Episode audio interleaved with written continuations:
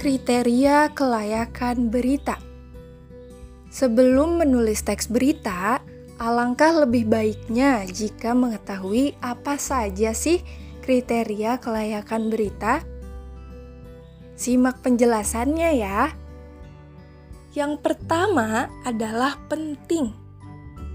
Misalnya, pengesahan RUU Sisdiknas adalah penting karena menyangkut kepentingan rakyat banyak yang menjadi pembaca media bersangkutan.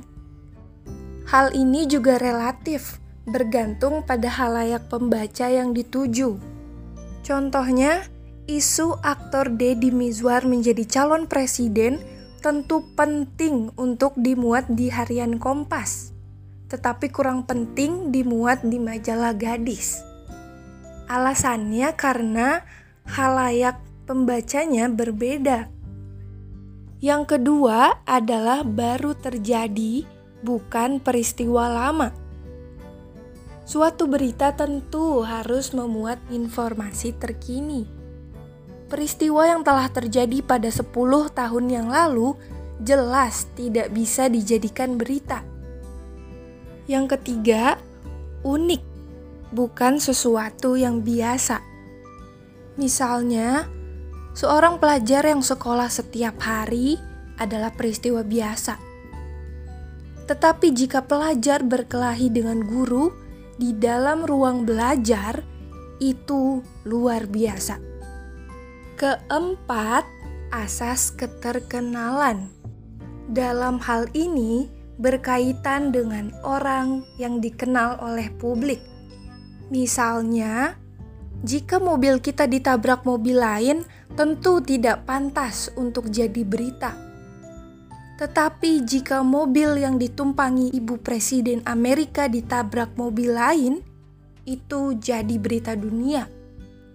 Kelima, asas kedekatan. Asas kedekatan ini bisa diukur secara geografis maupun kedekatan emosional. Misalnya, banjir di Cina yang telah menghanyutkan ratusan orang masih kalah nilai beritanya dibandingkan dengan banjir yang melanda Jakarta. Alasannya karena Jakarta lebih dekat dengan kita.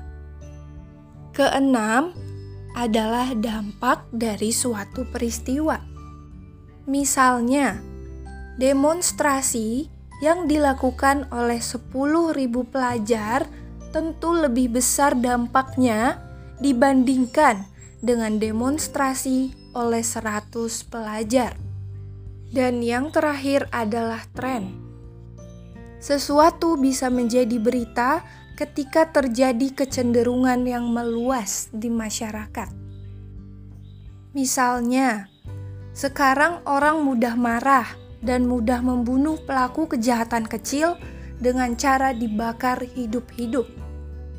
Demikian penyampaian kriteria kelayakan berita. Semoga dapat dipahami dengan baik, ya.